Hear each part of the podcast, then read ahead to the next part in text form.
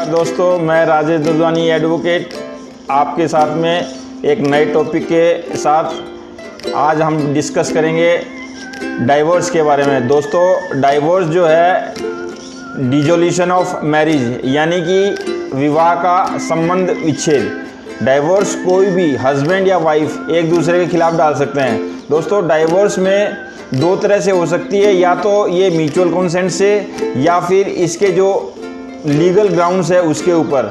Legal grounds में दोस्तों सबसे पहले क्रुएलिटी का ग्राउंड, दूसरा डिजर्शन का ग्राउंड, तीसरा मेंटल टॉर्चर का ग्राउंड या मेंटल इल हेल्थ के ग्राउंड, और जो चौथा ग्राउंड है वो है दोस्तों एडल्ट्री का।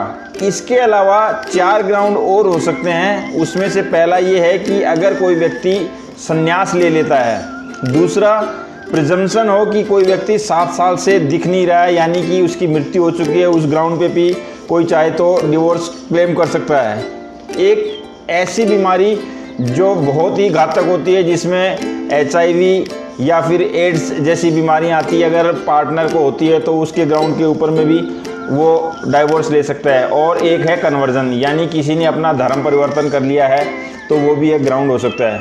दोस्तों, डाइवोर्स का केस डालने के बाद अगर आप इस केस में सम्मन रिसीव करने बाद में कोर्ट में नहीं जाते हैं तो कोर्ट एक्स पार्टी डिक्री भी डाइवोर्स का केस कर सकती है, और उस केस में आपको ex parte divorce set aside कराने के लिए फिर से कोर्ट का सहारा लेना पड़ेगा। तो दोस्तों, जो ही आपके पास में कोर्ट की नोटिस आती है डाइवोर्स केस में, चाहे वो किसी भी पार्टी ने डाला हो, तो आप उसको तुरंत रेस्पॉन्ड करें, उसको इग्नोर ना करें, जाके कोर्ट में अपनी उपस्थिति दर्ज कराएं और उस केस को फाइट करें।